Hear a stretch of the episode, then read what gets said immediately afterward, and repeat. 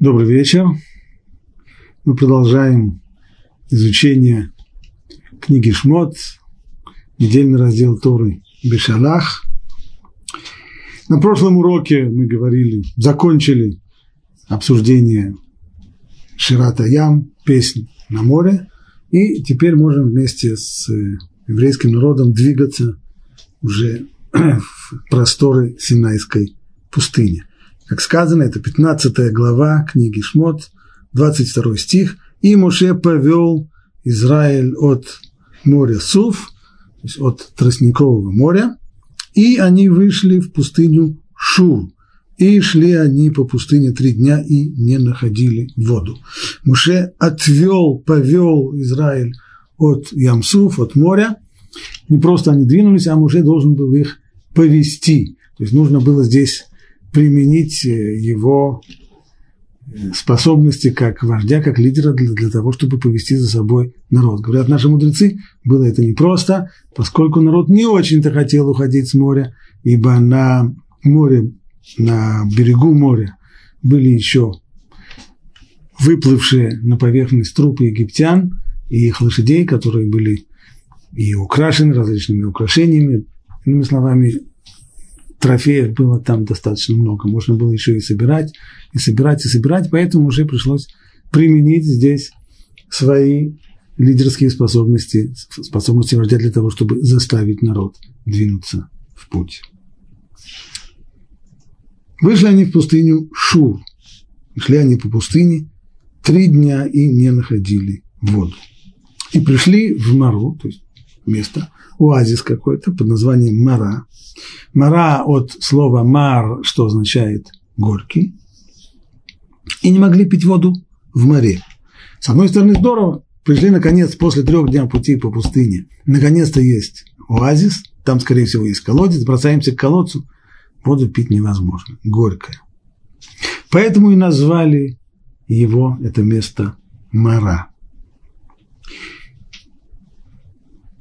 И, может быть, остановимся здесь на секунду. Само по себе утверждение Тора здесь выглядит совсем нетривиально. Три дня шли по пустыне и не могли найти воды. Что это значит? Что три дня просуществовали без воды? Человек не в состоянии просуществовать три дня без воды. Один день, сутки еще можно. В Йом-Кипур все постятся, знают, можно прожить целый день без воды. Но уже к концу этого дня становится совсем-совсем уже плохо. А уж тем более три дня это совершенно невозможно. Может быть, э, вода у них еще была во фляжках, только искали, где бы еще пополнить свои запасы воды, и не находили, тогда не очень понятно, почему об этом нужно рассказывать.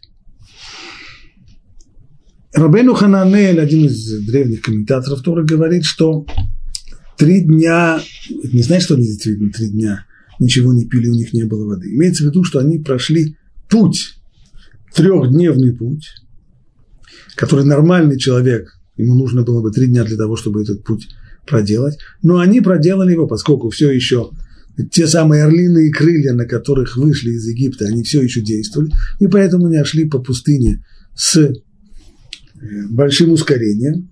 И при такой скорости они прошли за, три, за один день тот путь, который, в общем-то, нужно было бы три дня для того, чтобы идти.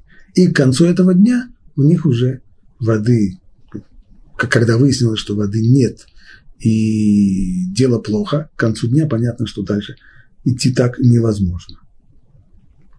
Это Рабену Хананель. А Мидраш говорит, что помимо простого значения этого отрывка, есть здесь еще и дополнительный. Дополнительное значение чуть более глубокое. Вода – это в Торе всегда символ самой Торы – Эйн маем эла Тора. Вода – это всегда символ Торы, то, что оживляет людей. Есть вода, которая оживляет тело человека физически, есть вода, ее духовный аналог, который оживляет душу человека. Это Тора, и получается, что они шли три дня пути, если мы так, так читаем этот стих, и три дня у них не было Торы. И это приводит к нехорошим последствиям. Говорят мудрецы, что отсюда, именно из вот этого вот понимания этого отрывка, и вышло дальнейшее постановление в том, чтобы три раза в неделю обязательно читалась Тора, чтобы таким образом за семь дней, которые составляют нашу неделю, чтобы не было такого, чтобы мы оказались на протяжении трех дней без Торы. Это вот постановление мудрецов о том, чтобы читать Тору в понедельник, четверг и в субботу, происходит именно из вот этого вот отрывка.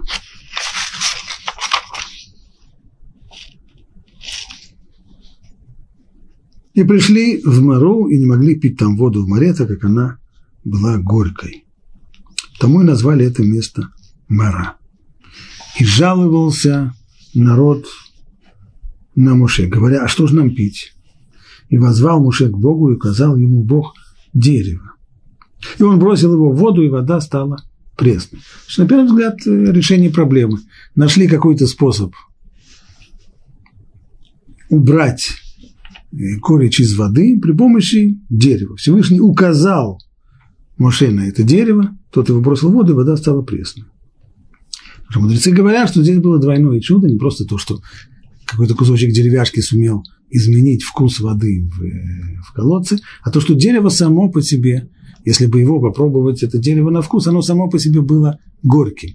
И здесь горькое дерево таким образом излечило горечь воды в колодце. Горьким горечь превратила горькое в негорькое. И продолжает Тора, там он установил ему закон и правосудие, и там испытал его.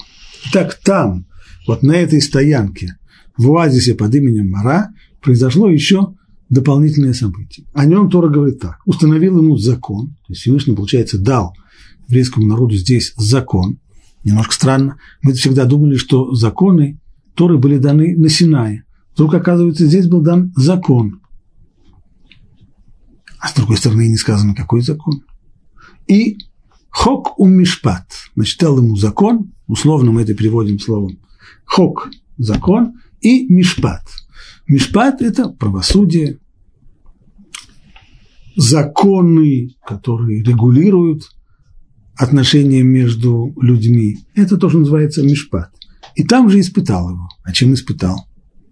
Это ничего не понятно. Ни что за законы были даны. И почему они были вдруг даны здесь, мы знаем, что на самом деле законы, которые были даны не Синай.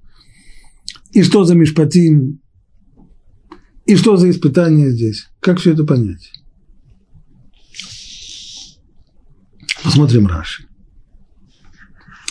Раши говорит так – там он установил ему, там он, имеется в виду Всевышний, установил ему, еврейскому народу, Израилю, в море Всевышний дал сынам Израиля несколько разделов истории, чтобы те занимались ими. Какие разделы? Законы о субботе, законы о парадума, о рыжей корове, который устраняет, тумат мет устраняет осквернение от трупа человека, и правила диним, то есть правила отношений, законы, которые регулируют отношения между людьми. Материальные отношения, гражданские и так далее. Ну, вроде бы есть ответ на наш вопрос. Мы задали вопрос, а что за законы? Раши сказал, какие законы. Три группы законов были даны для того, чтобы ими позанимались. То есть они не обязаны были еще их исполнять, но заниматься изучать на уровне теоретическом, уже начали изучать их там, на остановке в Мари. Ну, а откуда Раши это взял? Откуда Раши взял, что именно эти... Есть закон. Какой закон? Не знаю какой. Может быть, любой. Мишпат. Это более близко к тексту. Мишпат это действительно всегда обычно означает подобного рода постановление, установление, которое регулирует отношения между людьми. Ну и, наконец, мы еще не получили ответ на последний вопрос, а что там было за испытание. И комментарий этот Раши, он основывается на, на словах мудрецов в Талмуде.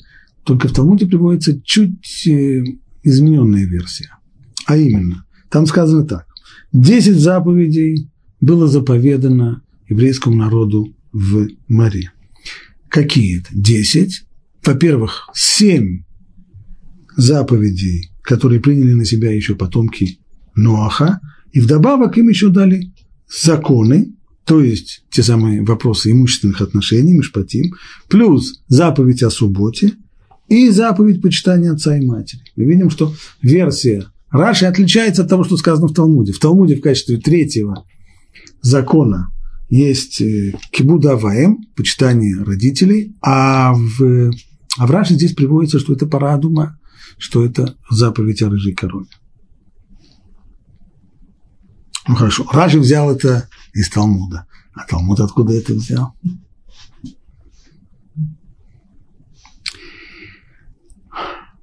По поводу Мишпатим понятно. Никаких доказательств приводить не нужно. Мишпатим, они и есть Мишпатим. Законы, которые регулируют отношения между людьми. А другие два.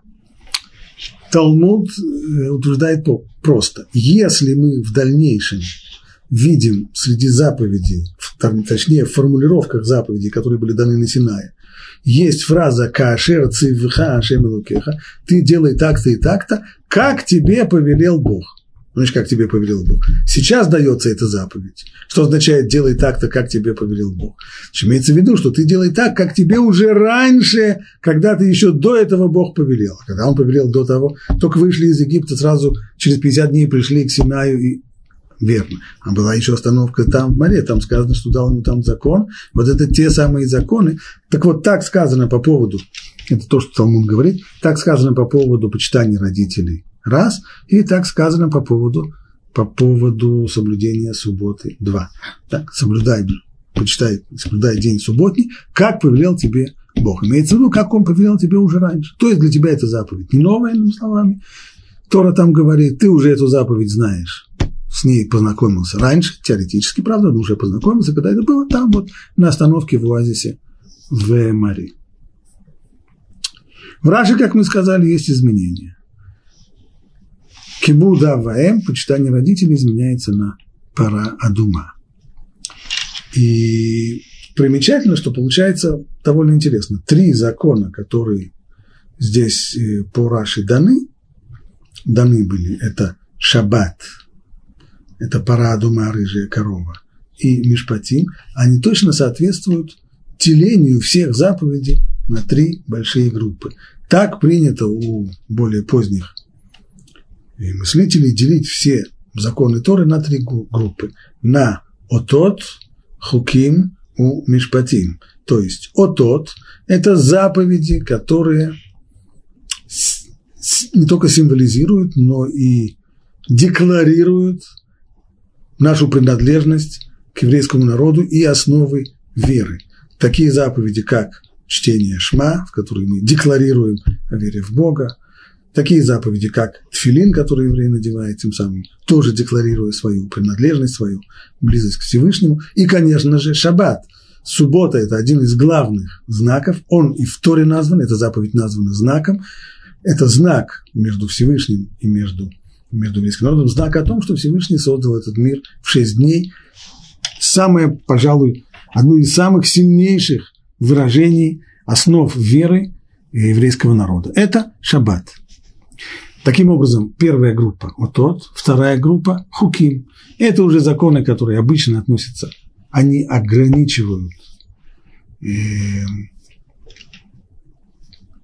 физические потребности человека – ставит определенные рамки и ограничения в удовлетворении его физических потребностей, и обычно эти законы не имеют, трудно, уже не они имеют, а нам невероятно трудно, почти невозможно найти им хоть какое-нибудь рациональное обоснование.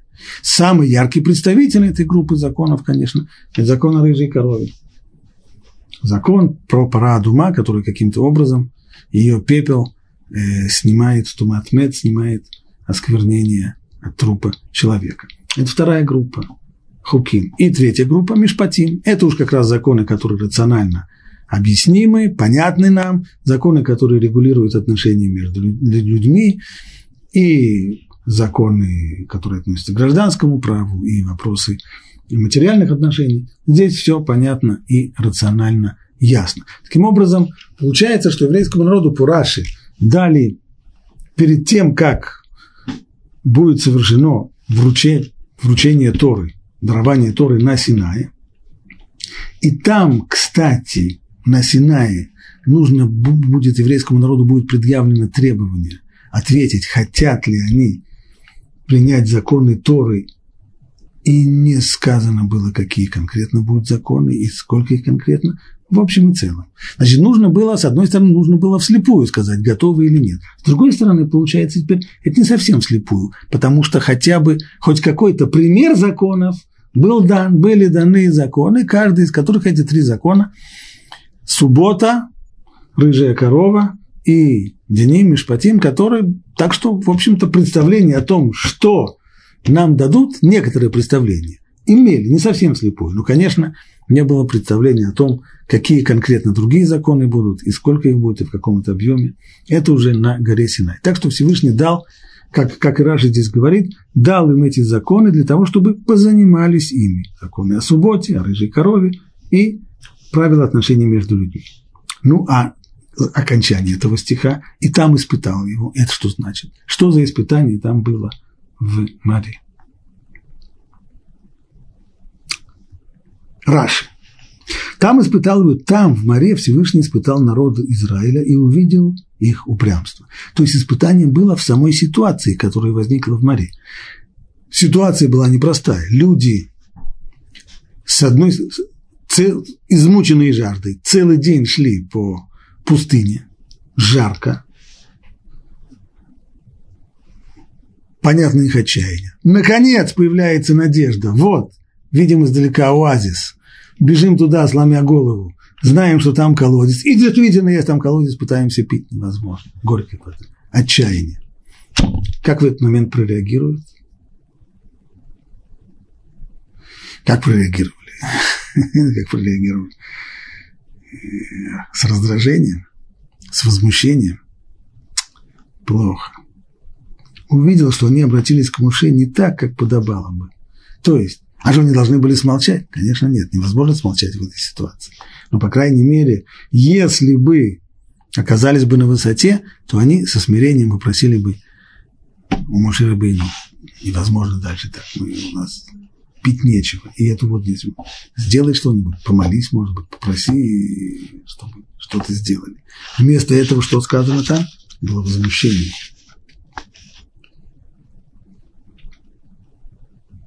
И жаловался народ на Муше, говоря, что нам пить. Есть виноватый.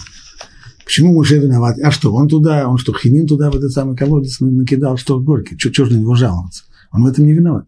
Но кто-то же должен быть виноват. По крайней мере, в дальнейшем это будет возвращаться раз за разом. Из Египта кто нас вывел? Ты нас вывел. Значит, ты виноватый.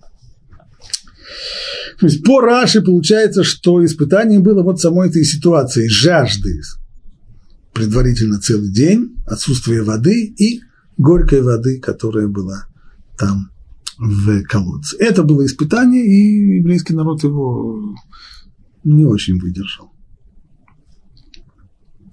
Рамбан объясняет весь этот отрывок несколько иначе. Прежде всего посмотрим, что Рамбан пишет том самом комментарии Раши, а потом уже перейдем к его собственному комментарию. Рамбан, как принято сначала, цитирует, цитирует э, комментарий Раши, что там в море Бог дал им несколько разделов Тору, чтобы они занимались ими. А я удивляюсь, пишет Рамбан. Почему же тогда Тора не приводит здесь эти уставы и законы? Если они были там даны, как сказано, там дал ему закон, какой? Текст, текст молчит. Талмуду приходится уже выводить из того, что где-то сказано кашер, цевха, шем луке, того, что уже сказано в некоторых законах, так, как тебе уже раньше Бог дал. Почему бы Торе здесь не сказать? Ведь во всех других местах где говорится, где упоминается, что дается какой-то закон, то приводится эта формулировка этого закона, хотя бы самая-самая короткая, самая лаконичная. Здесь же вообще не слово. Дали законы. Какие? Точка. Законы. Почему так? Почему не написано, и сказал Бог Муше, повели сынам Израиля, соблюдайте субботу. Повели сынам Израиля, вот вам закон про рыжую корову и так далее. Где это?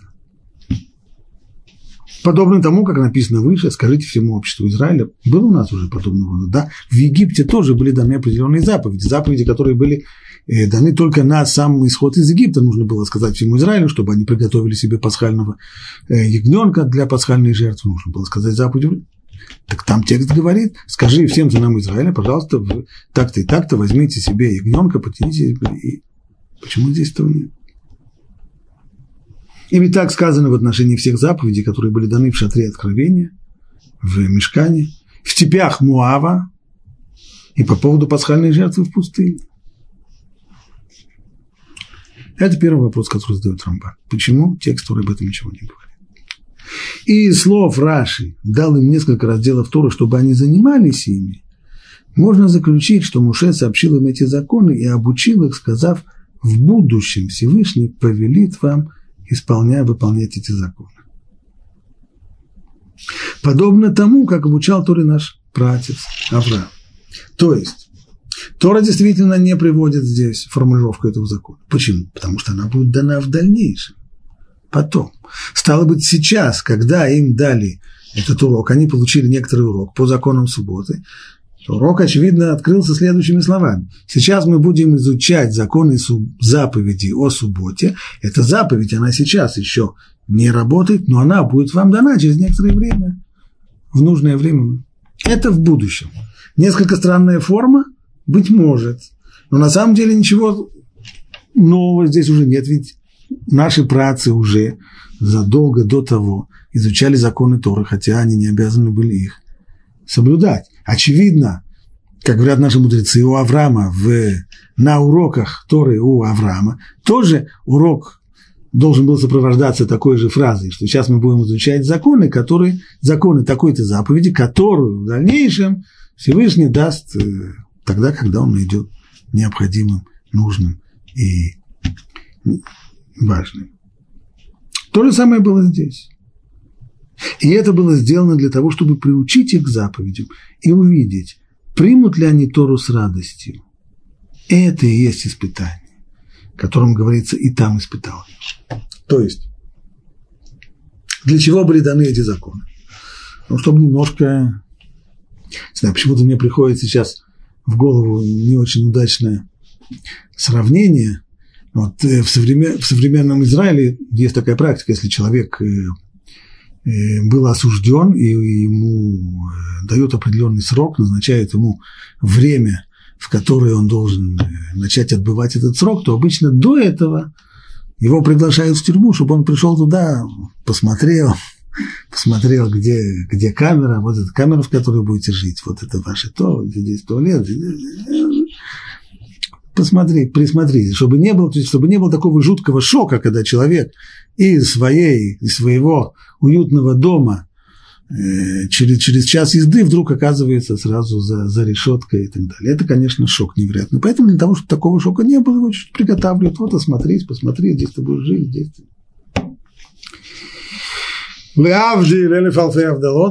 Нечто подобное было и здесь. Всевышний дал законы Торы для того, чтобы не было шока, очевидно. Да, немножко вот поупражняйтесь в этих законах.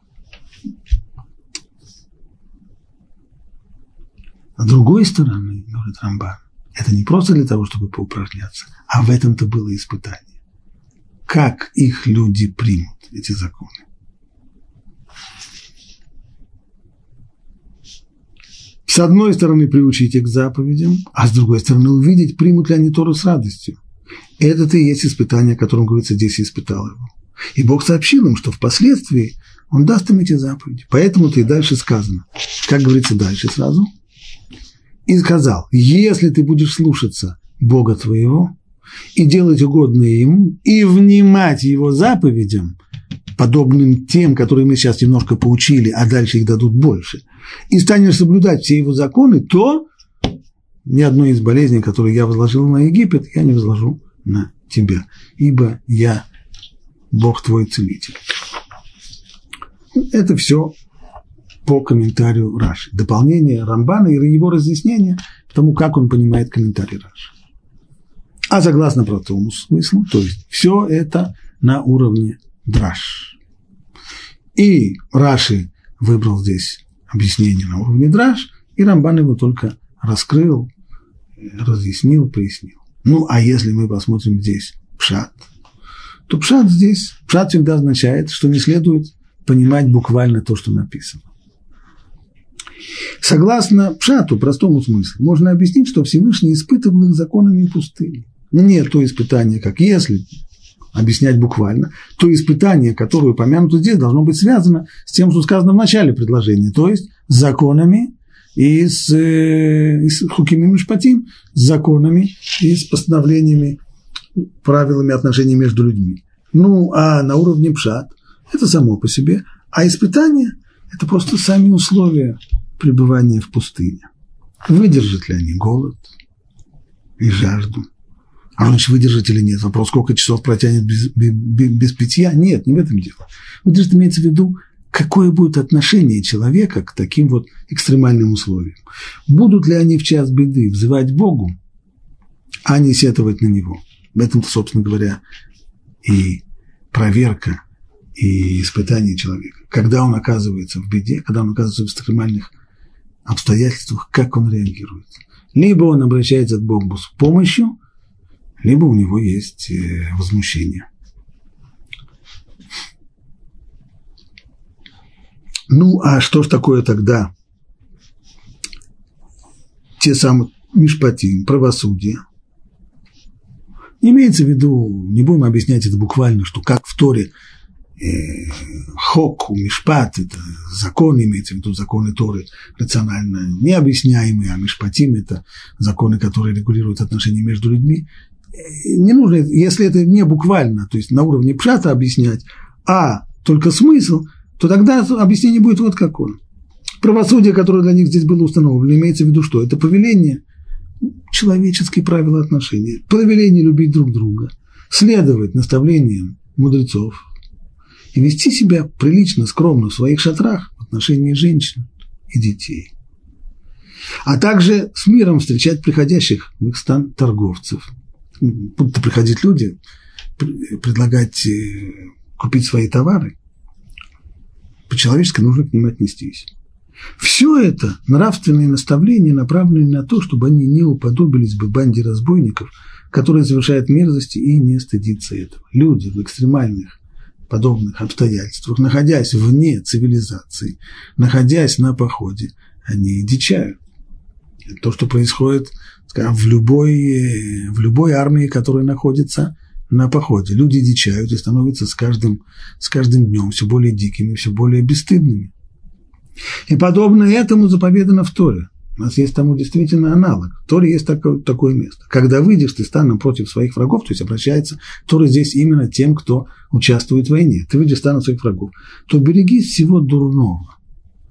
То есть всего того, что можно было бы ожидать от человека, который находится в таких, э, в таких условиях, который превращается в, в одичалого человека, вот, вот так вот не надо. И также сказано по поводу Юшуа Бенуна.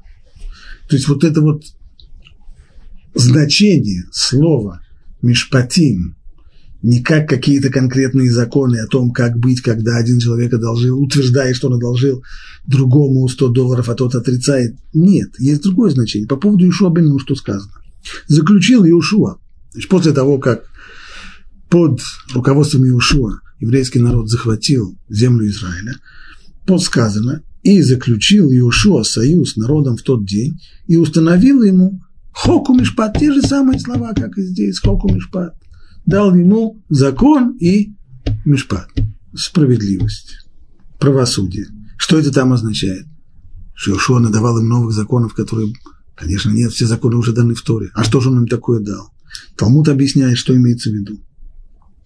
Имеется в виду не законы уставы, уставы Торы, они уже были даны давным-давно, 40 лет тому назад, а как раз правила общежития, правила общинной жизни и поведения. Например, те правила, о которых упоминают наши мудрецы в Талмуде в трактате Баамбата. Что там имеется в виду? Десять постановлений, которые постановил Иешуа для народа, что, чего они касаются. Они касаются вопросов о том, как жить друг с другом, не сильно мешая друг другу. С одной стороны, чтобы человек мог пользоваться своим имуществом, а с другой стороны, не отравлять другим людям существование. Каким образом будем делить здесь пастбища по поводу э, выпаса скота, по поводу заготовки кормов, по поводу выноса, можно ли выносить э, навоз на улицу, имеет ли право человек это делать или нет, и по поводу ловли рыбы в кино и так далее, так далее. Иными словами, постановления, которые устраивают каким-то образом жизнь людей так, чтобы можно было совместно жить не как не как банда разбойников, каждый из которых пытается только ухватить себе кусок пожирнее, а как приличные люди, которые стараются жить вместе. И уж в особенности подобного рода наставления необходимы были в пустыне, потому что люди находятся в условиях, в условиях вне цивилизации и дичают, поэтому нужно им сказать, как правильно себя вести. Все это не законы Торы, законы Торы будут получены в дальнейшем в Синае без всяких подготовок. Итак, у нас есть два объяснения этого отрывка. Объяснение Бепшат. Как обычно, не следует понимать буквально то, что здесь написано Хоку Мишпат, что получили здесь законы, такие законы сики. Не имеется в виду закон, имеется в виду установление, постановление, как правильно по-человечески сосуществовать в условиях э, лагеря в Синайской пустыне. А драж, драж это то, что привел Раши, что Всевышний дал здесь еврейскому народу в качестве, и в качестве испытаний, и в качестве подготовки три вида заповедей для того, чтобы поупражняться хотя бы теоретически на уровне изучения, если не на уровне исполнения, заповедь субботы, вот тот знаки знамения, хуким парадума, то есть законы, и здесь как представитель этой группы, рыжая корова, и, наконец, Мишпатим, законы отношений между людьми. Двигаемся дальше. И сказал, если ты будешь слушаться Бога твоего и делать угодное Ему, и внимать Его заповедям, и станешь соблюдать все Его законы, то ни одной из болезней, которые я возложил на Египет, не возложу на тебя, ведь я Бог твой целитель. Очень интересно. А зачем нужен целитель, если Бог называет себя, величает себя нашим целителем, то зачем нужен целитель, если он перед этим обещает, что никаких болезней насылать не будет? Если нет болезней, так и, так и врача не надо. Раши отвечает на наш вопрос следующим образом. Два ответа он дает. Значит, обещание оно, все болезни, которые я возложил на Египет, а это был довольно боле... серьезный, богатый арсенал болячек, который еврейский народ мог наблюдать в Египте издалека, это было достаточно страшно, вспомните особенности э, чесотка или, или, лишай, который поразил египтян, и прочие неприятные вещи. Вот этого всего можете не бояться. Не возложу я на тебя этих болезней. И даже если они будут, возложены, значит, во-первых, не будут. А даже если будут, то как бы и не будут. То есть эта болезнь, как она придет, так и уйдет. Почему? Потому что я Господь твой целитель. Это первый ответ. Так объясняет Мидраш. Мидраш, как обычно, понимает слова буквально. Если написано «Киани Ашем Рофеха», «Я Бог твой целитель», Рофеха – целитель, значит врач. Врач должен чего-то лечить. А чего же, чего же должен лечить, если сказано, что болезни я на тебя не возложу? Имеется в виду, во-первых, не возложу. А даже если возложу по какой-то причине, то очень быстро они будут излечены, потому что этим я буду заниматься, я Бог твой целитель. Ну, апшат. Апшат другой. Слово рофе, слово, э, это слово рофе будем понимать не буквально. А как? Ведь я, Господь твой учитель, я учу тебя ныне Торе и заповедям – чтобы ты спасся от этих болезней. И делаю это подобно врачу, который говорит человеку, не ешь того-то, чтобы у тебя не было такой-то болезни. Иными словами, нам сегодня легко это назвать. Раши затрудняется найти этому одно емкое слово, а у нас нам, нам, намного проще. У нас сегодня есть такое понятие профилактическая медицина. Мудрый врач – это не тот, который будет лечить меня, когда я уже заболел. Мудрый врач – это который с самого начала в качестве профилактики предупредит меня, вот не делай так-то не делай так-то, что если будешь делать то-то и то-то, так, так и заболеешь. Поэтому то, что сказано здесь, не Ашем Руфеха, я Бог, твой целитель, я Бог, твой врач, имеется в виду врач профилактический. Вот что здесь имеется в виду. То есть не буквальное слово руфе, тот, кто должен исцелять больного, а имеется в виду тот, кто занимается э, нашим здоровьем и благополучием. Я учу тебя ныне. Так вот, слушай, внимай заповедям, исполняй их, слушайся голоса Бога. Все это для того, чтобы ты спасся от этих болезней, чтобы те самые болезни, которые ты видел в Египте, чтобы они не пришли к тебе. И делаю это, и я это делаю подобно врачу, который говорит человеку, не ешь того-то, чтобы у тебя не было такой-то болезни. И так сказано, бойся Бога и удаляйся от зла, и это будет целителем для всей твоей плоти.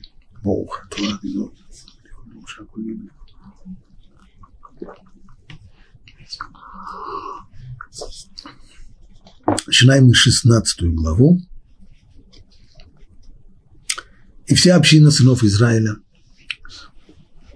двинулась в путь из Илима, и в пятнадцатый день второго месяца после их выхода из Египта пришла в пустыню Син, что между Илимом и Синаем. Так, пятнадцатый день второго месяца после исхода из Египта. Месяц исхода из Египта Нисан, стало быть, второй месяц исхода из Египта Ияр, 15 числа месяца Ияра пришли в пустыню Син. Вопрос, а почему нужно, почему вдруг Тора здесь так точно указывает, что за знаменательное событие прийти в пустыню Син, и чем пустыня Син отличается от других пустынь, которые до сих пор проходили на Синайском полуострове, там полно пустынь. Почему нужно было здесь точно указать, что это было 15 числа второго месяца? И возроптала вся община сынов Израиля на Моше и Аарона в пустыне. И сказали им сыны Израиля, кто бы дал нам умереть от руки Бога в Египте, где мы сидели у горшка с мясом, ели хлеба досыта. Ведь вы вывели нас в эту пустыню, чтобы уморить все это общество голодом. Значит, с жаждой была история предыдущая в море, а сейчас начинается новое испытание – голод.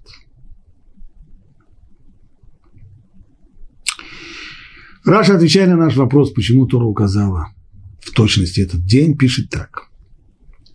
В пятнадцатый день, это день, когда сыны Израиля пришли на эту стоянку, он назван с такой точностью, потому что именно тогда кончились лепешки, вынесенные из Египта. И у них возникла потребность в мане. Можно сосчитать, что припасов им хватило на 61 трапезу. Аман выпал в первый раз, как раз 16 числа месяца Ияр, и это был первый день недели. Поясним. Мы знаем, что еврейский народ э, вынес из Египта, написано, что что не при провизии себе не приготовили. Что они себе провизии не приготовили? Что с пустыми руками вышли? Да нет, не совсем. Имеется в виду, что у них не было выпеченного хлеба. Это да. Но теста вынесли достаточное количество. Настолько большое, что когда напекли этих лепешек, этих лепешек им хватило на 60, как раз здесь посчитал, на 61 прием пищи. Слово трапезы в состоянии, язык не поворачивается. Пахнет от этого монастырем и ладаном. 61 прием пищи. Почему именно 61? 15 день, у нас 15 числа месяца Нисан вышли из Египта. 15 числа месяца Ияр пришли в пустыню Син. От 15 до 15 включительно 31 день. А по имевшимся в древнем мире привычкам не было принято есть три раза в день. Трехразовое питание в день – это изобретение достаточно поздней эпохи. Нам кажется, что без, без трехразового питания, а как же? А ужин э, невозможно. А люди когда-то ели всего лишь дважды в день. Один раз утром, когда вставали, второй раз вечером, перед тем, как перед тем, как, когда, когда уже становилось темно, работать было невозможно, или ходить было невозможно. Вот тогда был второй прием пищи, и как-то люди существовали. Стало быть, за 31 день если два раза в день питались, ну так 62, да, совершенно верно, но это не совсем так, потому что утром же из Египта вышли, немножко поели перед тем, как выйти. Стало быть 61 раз. 61 раз утром пришли в, Си, в пустыню Син, привал, позавтракали. Стоп, стоп, стоп, тогда уже непонятно. Написано, и возроптала вся община сынов Израиля на Муше и Арона в пустыне, и сказали им сыны Израиля, кто бы нам дал умереть от руки Бога в Египте, где мы сидели у горшка с мясом, ели хлеб досыта. Вы ведь привели нас в эту пустыню, чтобы уморить Все наше общество голодом. Когда читаешь эти строки, то видишь перед собой людей, исхудавших а, а, а, от голода, а может быть даже опухших, почти, почти осажденный Ленинград. Ничего подобного, говорит Раши. Они только что, только что позавтракали. Как позавтракали, так, так и начали жаловаться. А что тогда жаловаться? А на самом деле это не смешно. Человек жалуется не потому, что он голодный. Голодный человек иногда и не жалуется. Жалуется тот, кому страшно. А почему ему страшно? Не потому, что он голодный, а потому что хлеб кончился. Так пишет Раши. Возроптала вся община, потому что кончился хлеб. Когда у человека есть еще хлеб в его мешке или в его холодильнике есть еще кусок колбасы, да? человеку кажется, что так жить можно. А теперь нечего.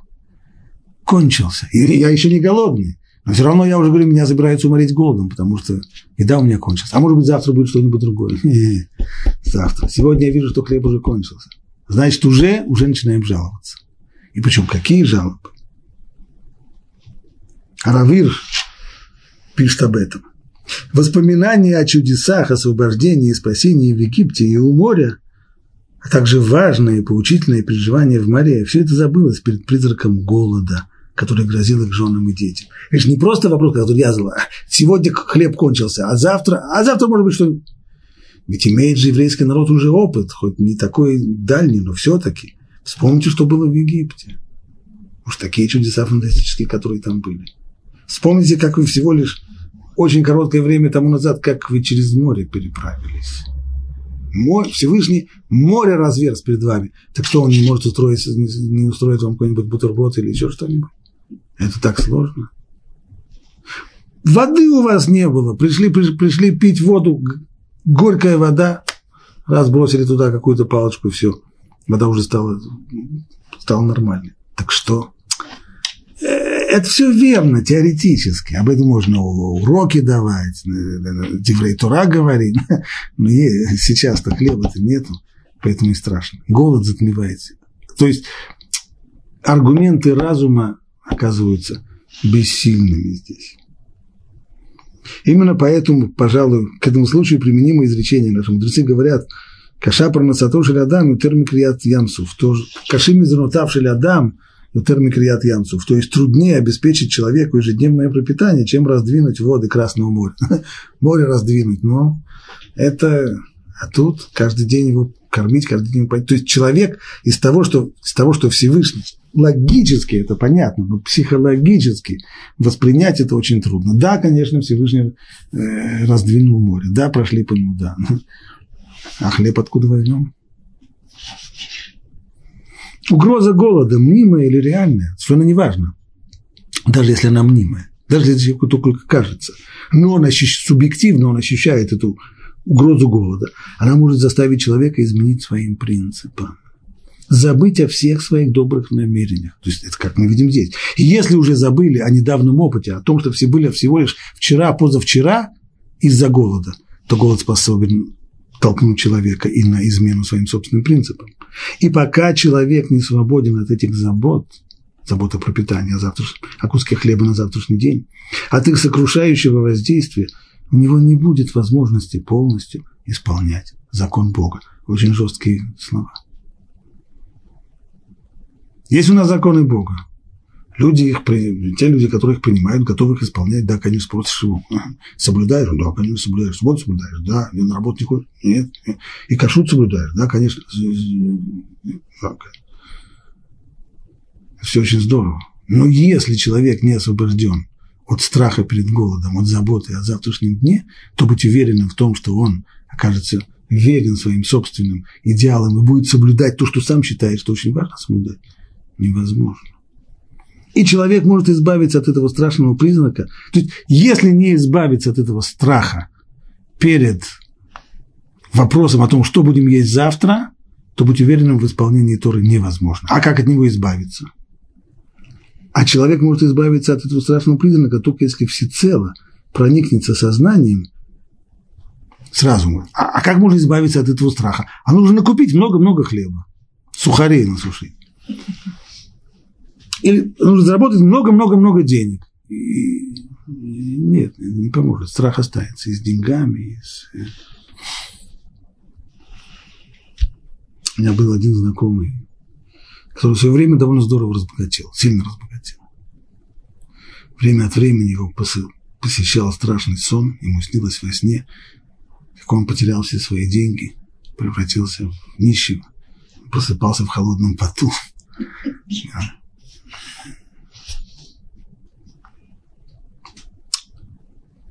Так вот, избавиться от этого страха, от этого страшного признака может человек только если всецело проникнется сознанием. То есть это должна быть аутосугестия, нужно себя убедить, проникнуться сознанием, что это первое среди человеческих забот, забота о материальном существовании лежит не только на нем одном, и даже не в первую очередь на его плечах. Он должен понять, что для этого человек может и должен делать то, что ему положено, то есть то, что Бог от него хочет – и подобно успеху в своих начинаниях он должен и эту заботу предоставить Богу, который сделал каждого человека, который сделал каждого человека. Каждый дом со всеми его так сказать, едоками сделал это объектом своей, э, своей заботы. То есть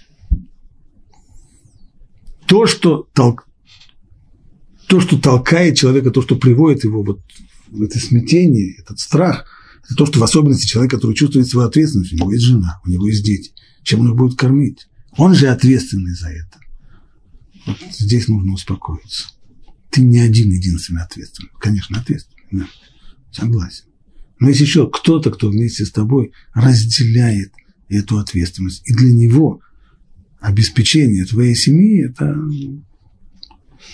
объект его недремлющей, заботливой любви. Человек должен понять, что вообще говоря, он должен рассматривать свою деятельность, направленную на поддержание его существования, не как право, то, что ему дали возможность, а как долг. То есть, что значит как долг? То, что называется ховат хаиштадлут, обязанность прикладывать усилия для того, чтобы обеспечить свое существование. На самом деле, строго говоря, Всевышний в нашем э, участии не нуждается. Если он обеспечивает э, кормом э, миллионы особей животных, то, в принципе, мог бы и нас тоже обеспечить вполне. Но нас он сделал другими, нас он сделал обладателями сознания и возложил на нас, что обязанность заботиться, прилагать усилия, заботиться о своем э, пропитании, о, о своем содержании мог бы этого не делать, но обязал нас это, это сделать, чтобы мы сами были обязаны прикладывать к этому какие-то, пусть даже минимальные, но все-таки усилия. Так вот это не право, это только наша обязанность. И конечный успех, он не очень сильно зависит от этой, мягко говоря, не очень сильно зависит от этой обязанности. Есть тот, кто решает, есть тот, кто занимается нашим продовольствием и обеспечением наших нужд, и это прежде всего его забота. Пока человек не понимает этих истин, пока он считает, что при своих ограниченных силах он прикован к ерму труда, чтобы заработать насущный хлеб, который обеспечит его выживание и выживание тех, кого он любит, то его тревога не будет иметь границ. Тревога – это иррациональная? Конечно. Она не имеет границ и иррационально необъяснимо. В таком случае забота о пропитании может превратить мир человека в пустыню. Не только когда он в самом деле находится, наши предки тогда были в пустыне. И вроде бы их страх куда более понятен, чем страх человека, который живет в цивилизованном обществе, имеет работу, имеет зарплату, имеет холодильник, имеет... Да, совершенно верно, но по сути дела разницы никакой. Потому что вот этот страх – перед отсутствием, перед голодом, он превращает жизнь человека в пустыню, даже когда он, не только когда он находится в диких местах, но и тогда, когда он живет в обществе, изобильном материальными благами, в таком, как наше общество. Это совсем уже общество изобилия. И все равно мы видим, как люди боятся остаться без копейки за душой. Потому что в этом обществе верно, что есть изобилие, верно, что еды в этом обществе предостаточно – но есть же конкуренция. Есть у меня работа, да, есть у меня зарплата, да, но мне кто-то уже дышит в затылок, кто-то пытается меня, наверняка кто-то пытается меня подсиживать, кто-то пытается меня обойти, кто-то пытается меня выставить. И страшно. Его тревога может заставить его поверить в то, что он обязан, он обязан обеспечивать себе пропитание не только на следующий день, но и на всю будущую жизнь. И еще, еще, еще, еще, еще. Даже на жизни своих детей, внуков и правнуков. В результате неустанное, а следовательно безжалостное стремление захватить для себя в своей, из своей семьи кусок побольше станет для него необходимостью, которая поглотит его полностью. То есть жизнь человека превратится в постоянную, в постоянную заботу и в постоянную работу для того, чтобы еще копейку собрать, и еще кусок хлеба. И в жизни человека больше, собственно говоря, ничего и не будет. И не останется даже времени даже для других мыслей. Не только что делать человек ничего не будет, кроме как вкалывать, но и думать-то не будет способен больше ни о чем. Вот именно по этой причине заключает Равгирш. Бог повел свой народ в пустыню, в самые экстремальные обстоятельства подальше от цивилизации. Там, где ничего вообще ничего не растет, и нечего купить, и магазинов даже нету, и, и ну, ну, совсем ничего нет. Для того, чтобы человек почувствовал, что на самом деле от него сейчас ничего не зависит. Все зависит только от того, кто дает пропитание, даст он тебе его или нет. Поэтому успокойся.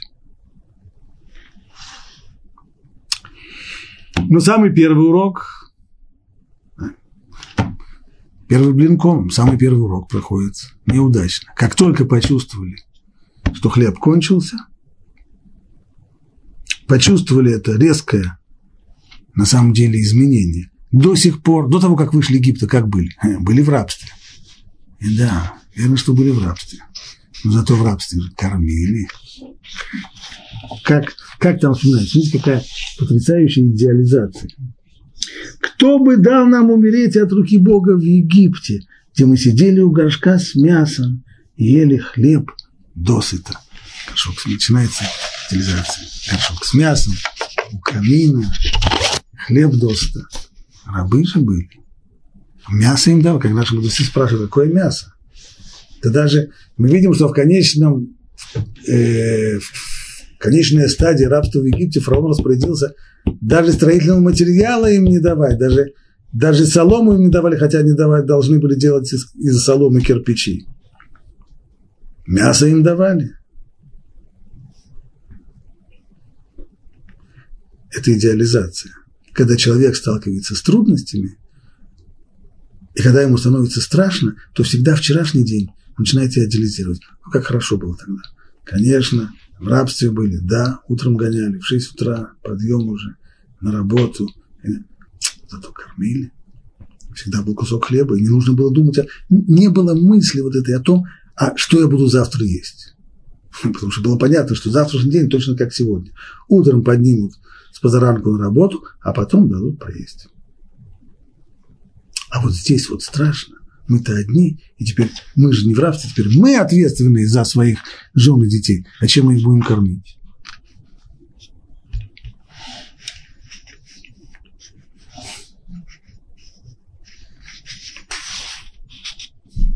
Некоторые комментаторы, правда, пытаются несколько смягчить это, и они говорят, что не может же быть, что действительно народ жил в таком само, самообмане, что начинал, начал придумывать себе э, идеализацию про котел с мясом. Может быть, по-другому. Может быть, в общем, народ в общем и целом, так Урахаим пишет, народ в общем и целом не роптал, роптали же лишь некоторые. Кто? Те, которые действительно имели кусок мяса в Египте. Ведь, как всегда, когда оказываются люди в такой ситуации, как была в Египте, всегда в концлагере тоже были свои капо, их называли – были евреи заключенных, и не только евреи, но евреи тоже, которые прислуживали немцам. Они имели дополнительный кусок.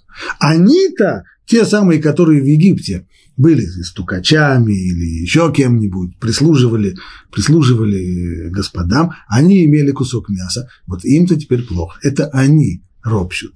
Так пишет Урахаем. Но других комментаторов это не смущает этот факт. Они говорят, действительно, возможно это. Понятно это. Человек, идеализи... столкнувшись с трудностями, идеализирует прошлое. Это вполне понятная вещь.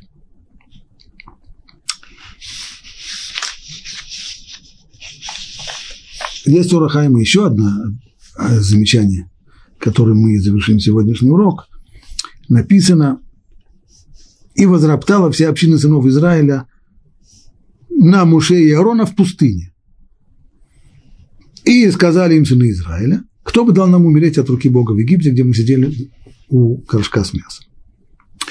Строение предложения предыдущего, оно несколько необычное. Обычно, когда говорится о ропоте, то есть о жалобах, люди жалуются, то всегда говорится, на что жалуются. А здесь написано, люди пожаловались, возроптали. А только потом уже в следующем стихе начинается подробное изложение этих жалоб. Почему не сказано здесь только сказано, что они, а с другой стороны сказано, что они возроптала вся община сынов Израиля на Моше и Арона в пустыне. Ну, понятно, в пустыне. А где они еще находятся? Ясно, что в пустыне. Но почему вместо того, чтобы сказать, на что жаловались, написано, где жаловались? Турахаев, не поняли вы просто текст. Это-то и была жалоба. На что жаловались? На то, что в пустыне. Иными словами, мы же могли, как нормальные люди, идти другой, другим путем. Самый короткий путь и путь через цивилизованные места идет по побережью. Вместо этого пошли куда-то не прямым путем, а дальним окольным путем и через пустыню, где никого здесь нет, не у кого купить куска хлеба, не у кого попросить, попросить чашку воды.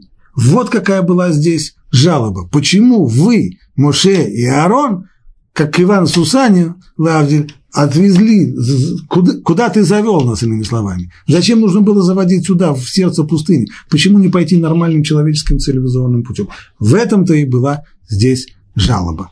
О том, как Всевышний ответит на эту жалобу, мы уже будем учить с вами на следующем уроке.